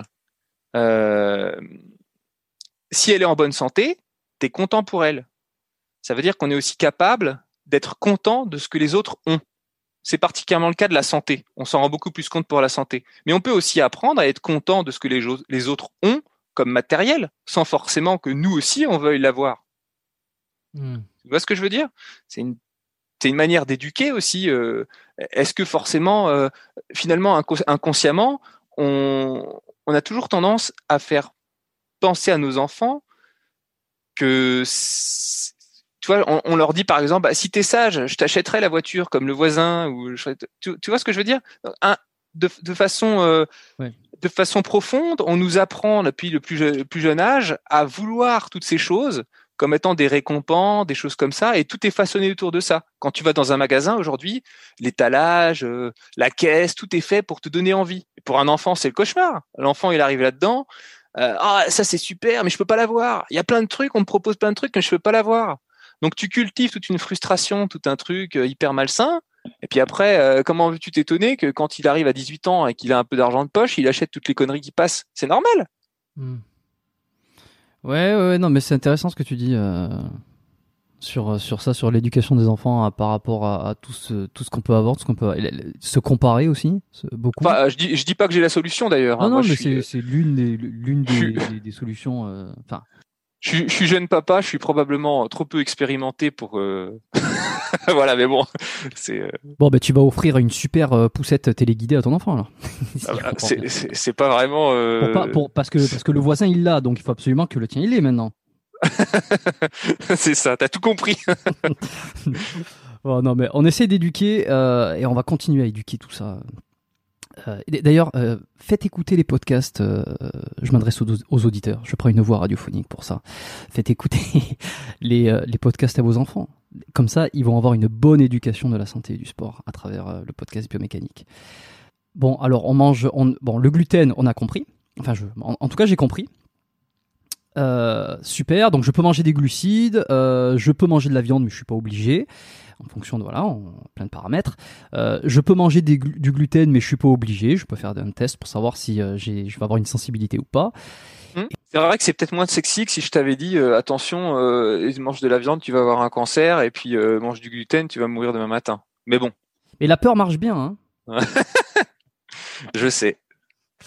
Bon, alors les produits laitiers, les alors les bon, les céréales, on va peut-être pas les céréales dans le dans du lait le matin. Euh, plus le fromage matin, midi et soir, et, euh, et, une, et, une, glace. Et une glace pour terminer. Et, un, un, jus d'orange pour finir. C'est une vraie question ou euh? Non, je te taquine. Je te taquine parce que je prends tous les trucs qui sont qui sont ah, c'est pas c'est difficile d'avoir il y a tellement de choses dans la nutrition dans le la santé. C'est bien c'est pas bien. C'est pour ça tu vois je j'en rajoute parce que ah oui. c'est pour vraiment se rendre compte qu'il y a tellement de trucs euh, et même moi qui enfin je, suis pas un expert du tout mais je me suis beaucoup intéressé à tout ça euh, et je suis très content qu'on en fasse euh, tout un qu'on en discute tu vois. Mais je, je me suis intéressé à tout ça à la nutrition aux macro micro euh, nutriments manger être pour être en bonne santé manger pour les performances euh, manger pour prendre de la masse musculaire, pour perdre, pour sécher, pour perdre du gras.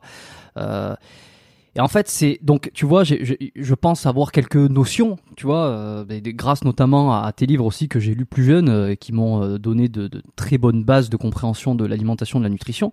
Mais même malgré malgré tout ça, je reste influencé des fois par certaines théories. Je me dis ah putain, mais est-ce que est-ce que je me tromperai pas sur ça depuis le début? Est-ce que finalement ça, tu vois, je, bon, je, parle du jus d'orange, bon, ou du des glaces, ou euh, parce que ça a été euh, des modes. manger des glaces avant de dormir. J'en sais rien, j'ai aucune idée en fait, tu vois. Et, euh, j'aurai peut-être l'occasion d'en discuter plus tard. Mais alors les produits laitiers. Ouais, excuse-moi, je t'ai embrouillé avec tout ça. Non, je t'en prie. Non, non, je t'en prie. Non, non, c'est très intéressant. Euh, le fait est que ce qui perd aussi les gens, c'est une forme de sophisme qui consiste à dire qu'on a absolument besoin d'une réponse scientifique détaillée pour savoir quoi faire. C'est un peu comme euh, finalement, euh, comme pour l'écologie en fait. Aujourd'hui, la vision de l'écologie, c'est qu'il faut plus de technologie et que c'est la technologie qui va nous sortir euh, du, de la problématique écologique. Et toi, Mais c'est un, bah, c'est pas que j'y crois pas, c'est que c'est un dogme. Bah d'ailleurs, tu, bah d'ailleurs, tu vois ta question, ta question, tu n'y crois pas. Hmm. C'est-à-dire que c'est c'est érigé en religion. Euh, On, on, on ne remet même plus ça en question. On considère que c'est la seule solution. Euh, la science est, est une nouvelle religion et elle va nous sauver. Je dis pas que c'est pas ce qui va se passer, en fait, j'en sais rien. Je dis juste que c'est bizarre qu'on se questionne pas sur la chose. Comment ça se fait? Qu'est-ce qu'on n'a pas une réflexion pour savoir Ouais. si est-ce que c'est plausible que la science nous sorte de toutes les problématiques écologiques auxquelles on est confronté ou est-ce que finalement la solution aux problématiques écologiques c'est même une forme de décroissance scientifique, c'est-à-dire d'a- d'arrêter d'attendre de croire que le progrès va tout faire à notre place? Tu vois ce que je veux dire? Si on regarde jusqu'à présent, en tout cas, bah là aussi c'est assez nuancé. On peut dire que le progrès a certainement amené des choses qui sont bénéfiques pour l'homme et l'environnement, mais il a aussi amené beaucoup de choses qui sont pas bénéfiques pour l'homme et pour l'environnement. Mais alors pourquoi je dis ça? C'était euh, par rapport à quoi la question déjà? Ah par rapport à l'alimentation? D'alimentation et, et j'étais euh, un peu plus Ah oui. là sur les Ah oui, produits sur laitiers. les, les, jus- les produits laitiers et les jus de fruits. Bon, les jus de fruits, on n'est pas, on n'est pas obligé, hein, parce que d'ailleurs. Non, non, mais quoi je fais une parenthèse parce que c'est c'est intéressant, c'est que les personnes qui disent qu'il faut boire des jus de fruits, euh, voire beaucoup de jus de fruits parce que c'est très bon pour la santé, euh, utilisent cet argument-là, c'est-à-dire qu'ils ils se basent uniquement sur la science. Euh, ils disent c'est la science, la, science a dit que c'est bon, on pouvait boire des jus de fruits. Moi, je suis pas forcément, je suis pas déjà la science. Si on l'analyse techniquement, elle sait pas ce qu'elle dit, premièrement. Mais deuxièmement, euh, je pense qu'il faut pas attendre que la science ait toutes les réponses. Il faut aussi utiliser euh, de l'empirisme. C'est, je pense que c'est important en nutrition, et notamment le fait que les aliments qui sont les mieux adaptés pour nous, qui nous permettent de garder une bonne santé, c'est les aliments naturels, les moins transformés possibles. À partir de là, le jus d'orange reste une denrée quand même passablement transformée Mhm. et donc moins bonne pour la santé qu'une orange entière. Voilà, c'est quand même ça qu'il faut Ouais. retenir. Et, et je renvoie d'ailleurs à un podcast que tu avais fait avec, euh, je sais plus quel, euh, je sais plus comment il s'appelle.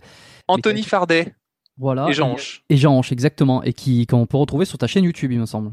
Ouais, tout à fait. Voilà. Eh ben, euh, Mais euh, là, parce que vous en parlez longuement et c'est extrêmement très intéressant. Oui, mais c'est un sujet sans fin parce que je sais que les, les partisans du jus d'orange là sont un petit peu, euh, c'est un peu sectaire hein, leur discours. euh, on a l'impression, euh, tout de suite c'est une agression si tu leur dis non non euh, le jus d'orange c'est pas bien. euh, ils on sent qu'il y a une sorte de croisade derrière. Il y en a même un qui a écrit un article à mon sujet pour expliquer à quel point j'étais un crétin selon lui. Euh, et, et- et donc ça me fait un peu rire parce que quand vous en êtes à ce niveau de réflexion, c'est que vraiment il n'y a pas grand chose qui vous qui vous stimule quoi. Euh, en, en réalité, euh, les études sur le sujet, il y en a, il y en a régulièrement. Donc, euh, pour eux, c'est bien parce que ça leur permet d'alimenter la théorie qui est que les jus de fruits sont bons pour la santé. On m'en a transmis une, figure-toi, il y a, je crois, un jour ou deux, euh, un internaute euh, qui est, qui est partisan de cette théorie. Alors, il m'envoie le lien de l'étude et il me dit, ah, t'as vu, bah, en fait, c'est bien de boire des jus de fruits parce que donc, il y a un graphique qui montre que, en fait, boire des jus de fruits, ça serait même bon pour la santé, santé cardiovasculaire, etc., jusqu'à 600 ou 700 millilitres par jour, ce qui est quand même une belle quantité. Hein. Ça fait ça fait pas mal de sucre euh, euh, et de et de liquide. Mais bon, je regarde un peu l'étude. euh, je commence à regarder les noms des, des, personnes qui qui qui ont qui ont fait l'étude. Euh, ensuite, j'ai cherché les financements, etc. À qui étaient affiliés les auteurs et tout. Et je vois que derrière, en fait, il y a une filiale de Lactalis en Italie qui fabrique des jus de fruits qui finance la majorité du travail.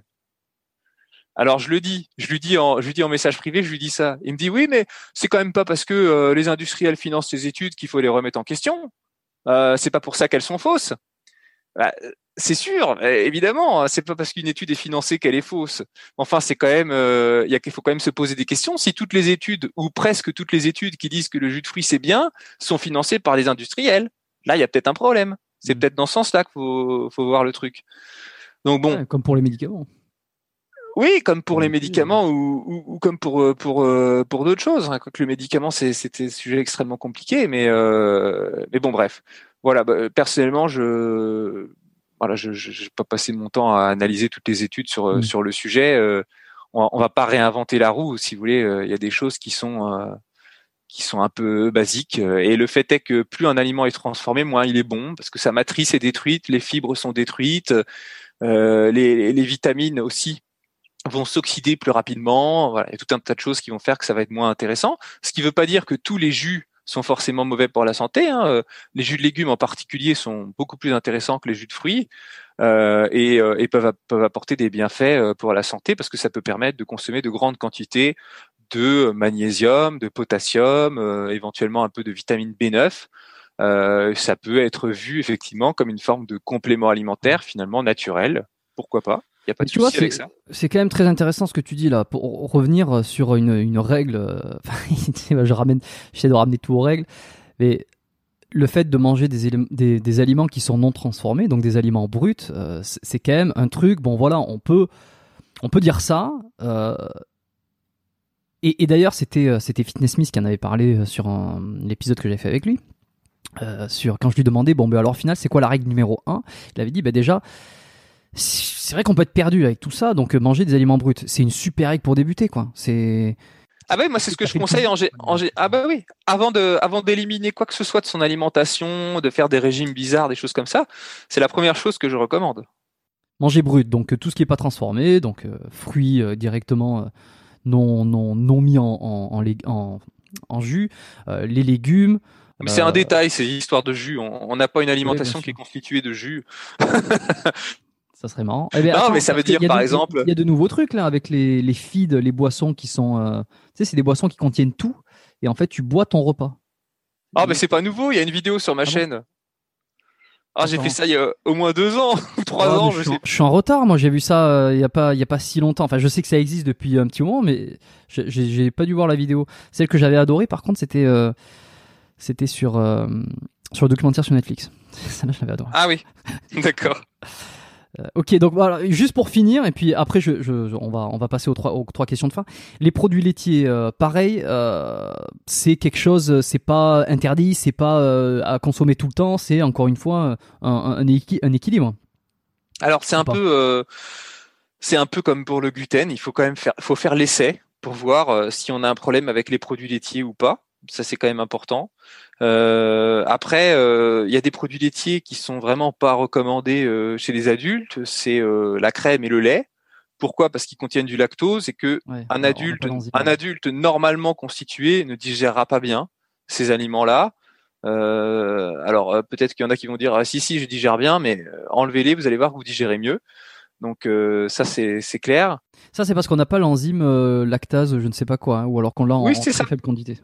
Ah, et, d'ailleurs les, les, les, asiatiques euh, en ont, quasiment aucun aucune enzyme, et ce qui fait qu'ils sont encore plus sensibles, intolérants aux produits laitiers, au, lait en tout cas. Oui, c'est normal parce que c'est une enzyme en fait qui qui, qui s'exprime aussi en fonction de son environnement, c'est-à-dire que cette enzyme elle a pour objectif de digérer le lactose qu'il y a dans le lait maternel quand on est bébé. Donc quand on est bébé, euh, on digère très bien tous les laits euh, grâce à ça. Et puis après, à partir de du sevrage, 3, euh, 5 ans à peu près, l'activité de la lactase, elle va diminuer. Donc ensuite, ce qui va maintenir l'activité de la lactase, c'est la consommation de lait. C'est-à-dire que si tu continues de boire beaucoup de lait, bah, tu vas continuer de bien digérer le lait. même du, lait de vache. Ouais, ouais. Et, mais, je parle juste au niveau digestif. Hein, ça ne veut pas dire que ça peut pas te provoquer de problèmes de santé par ailleurs si tu es sensible, mais euh, en tout cas au niveau digestif, euh, c'est comme ça que ça se passe. Et donc, euh, donc voilà. Par contre, euh, si tu te mets à en consommer un peu moins euh, dans une période de ta vie, après, bah, la, lactase, elle attend que ça en fait, d'arrêter de, fonctionner ou très peu fonctionner, et du coup, euh, bah, à partir de là, tu vas commencer à beaucoup moins bien digérer. Et puis chez certains adultes, même la, la, lactase peut s'arrêter de fonctionner un peu toute seule, sans sans crier gare, parce que la flore intestinale, par exemple, va être un peu fragilisée à la suite d'un traitement antibiotique, euh, parce que, euh, enfin voilà, euh, parce qu'il y a eu une période de stress, etc. Encore une fois, comme je viens de le dire, cette lactase, elle n'attend que de s'arrêter de fonctionner à l'âge adulte. Elle est chez aucun être humain, elle est, elle n'est pas prévue pour continuer de fonctionner aussi longtemps, on va dire. Ok. Et tout ce qui est les fromages, tout ce qui est fermenté, par exemple, ça comporte beaucoup moins de lactose, c'est ça, et donc on est plus, on peut en manger c'est beaucoup mieux. C'est beaucoup mieux en tout cas niveau digestif. Les fromages, euh, les yaourts aussi sont plus intéressants. Bah, pour les probiotiques, c'est pas vraiment des sources importantes de probiotiques. Euh, ah les quantités. moi. Ouais, non. Euh, beaucoup de fromage pour avoir un super. non, les quantités qu'il y a dedans sont pas sont pas forcément suffisantes, mais en tout cas, c'est pas forcément mauvais. Après, euh, il faut éviter d'en manger trop aussi, parce que la problématique du, du fromage, c'est que c'est très riche en calcium et en phosphore. Et euh, si l'alimentation par ailleurs n'est pas qualitative, c'est-à-dire que euh, elle est trop pauvre en fruits et légumes, par exemple, bah, ça peut provoquer euh, un déséquilibre de la balance potassium, phosphore et calcium, magnésium, ce qui va favoriser les calculs rénaux, les tendinites, les, Mmh. les, les, problèmes Problèmes cardiovasculaires, etc. Enfin voilà, de façon globale, c'est pas bon d'avoir un déséquilibre en faveur du phosphore. Ok, donc, donc pour un fromage, un fruit, comme ça on équilibre bien. Ouais, je je saurais pas dire la proportion, mais euh, Non, je plaisante. par exemple, faut pas en manger à tous les repas, quoi. Ça, c'est clair que ça va pas. Si vous en mangez, c'est un repas par jour. Du fromage, hein. et une Ouais. portion, on est d'accord, pas le camembert en entier. Ouais, on est d'accord. Euh, et pour les probiotiques, euh, pour les probiotiques, est-ce qu'on on va se complément, on peut se complémenter en probiotiques? Est-ce que on est obligé? Est-ce que euh, Bah non, il faut en avoir besoin, sinon ça sert à rien. et alors comment on sait qu'on peut en avoir besoin? Bah, c'est compliqué, ça dépend un peu du problème, mais euh, Mm. je dirais que bah, déjà si on a des problèmes digestifs, des problèmes digestifs qui ne passent pas, euh, même en améliorant l'alimentation, euh, bah là, là, il faut prendre des probiotiques. C'est, c'est, c'est, ça va être bien utile. Si par exemple vous devez avoir un traitement antibiotique, il faut prendre des probiotiques pour éviter de, de trop détériorer la flore intestinale. Voilà, ça c'est le- l'utilisation basique, c'est celle-ci. Et euh, est-ce qu'il faut les, les associer à des prébiotiques? J'ai entendu ça, que c'était très important, pré et probiotiques en même temps. Sinon c'est si- sinon c'est quasiment euh, inutile. Non, non, non, non. C'est bien qu'il y en ait dans le produit, mais c'est pas indispensable qu'il y en ait. En fait, s'il n'y en a pas, avec une alimentation normale, vous avez des prébiotiques dans tous les fruits et légumes. Ce sont les fibres en fait hein, qui vont nourrir les bactéries. Donc euh, c'est pas c'est pas obligatoire, c'est pas rédhibitoire pour un complément alimentaire de pas en avoir. C'est bien qu'il y en ait, mais c'est pas obligatoire. Bon, super. Eh ben, euh, ça nous ça nous conduit euh, euh, ça nous conduit à, à savoir un petit peu plus ce qu'il faut faire.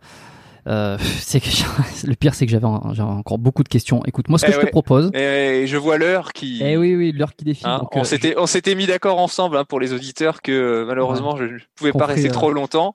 ferait Mais- 4 heures d'épisode. C'était pas ça qu'on avait dit. Non, mais par contre, ce qu'on peut faire, Jérôme, c'est si Ouais. les internautes sont intéressés, on peut peut-être faire un deuxième rendez-vous, peut-être plus approfondi sur des questions particulières de nutrition, les compléments alimentaires, ou je ne sais pas. C'est exactement ce qu'on va faire. Et ce que je voulais te proposer, c'est que j'ai d'autres questions qui concernaient beaucoup plus euh, les compléments, euh, compléments santé, euh, les, les, tout, tout ce qui est le rapport au sport aussi. On en vraiment à la performance, enfin à la performance, au sport, aux sportifs.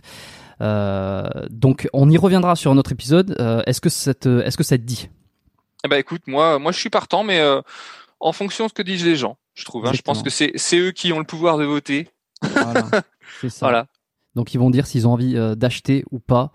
Euh, en tout cas, ce que je vais faire, c'est que euh, pour garder le suspense le plus longtemps, les trois questions de fin que j'ai l'habitude de poser, je te les poserai une fois prochaine, si fois prochaine il y a. Euh, on va rappeler simplement où c'est que les gens peuvent te retrouver, euh, que ce soit sur les réseaux, que ce soit sur Internet. Euh, S'ils veulent te suivre, on en apprend plus sur toi. Donc, Euh, tu veux le faire ou tu veux que je le dise? Oh ben, je te laisse me le dire. Eh ben, écoutez, euh, vous tapez mon nom euh, sur Facebook ou sur Instagram. Vous allez avoir deux pages où je publie toute l'actualité de mon site internet, julienvenesson.fr, où il y a de l'actualité plusieurs fois par semaine en nutrition. Euh, voilà. Sinon, euh, mon laboratoire de compléments alimentaires, c'est unae.fr, unae.fr. Et puis euh, mes livres sont disponibles euh, bah, en ce moment euh, pas dans les librairies parce qu'elles sont fermées, mais sinon normalement ils sont disponibles dans n'importe quelle librairie. Puis on trouve aussi sur Amazon, Fnac, Cultura, enfin voilà tous les sites de vente de bouquins. Parfait. Eh c'est très clair. Je laisserai les liens dans la description de ton site web, de tes réseaux euh, et, et, et de, et de ton site de, de, de complément également. Comme ça, les gens ils pourront cliquer dessus et s'y rendre directement pour aller creuser le sujet. Ça marche. Ju- Julien, je te remercie d'être passé. Euh, J'espère que cet épisode va, va résonner auprès des auditeurs pour qu'ils euh, tous ils réclament un épisode numéro 2. Euh, je te remercie vraiment d'avoir d'avoir joué le jeu. On a, euh, je sais, j'ai- j'avais, j'ai traîné, j'ai traîné, mais euh, mais c'était très tentant de continuer à te poser plein de questions. Euh, Est-ce que tu aurais une dernière chose euh, à rajouter avant qu'on se quitte? Euh, bisous. Parfait, je te remercie. Je te dis à bientôt. Au revoir.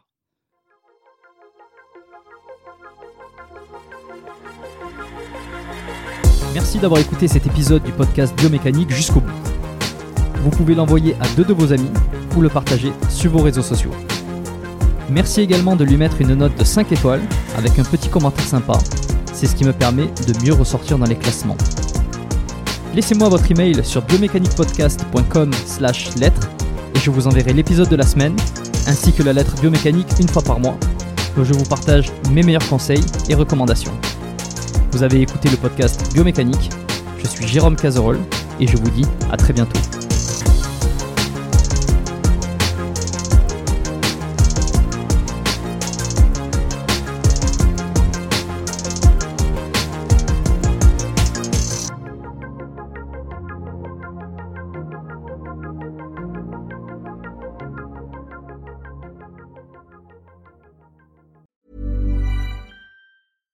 Catch yourself eating the same flavorless dinner three days in a row?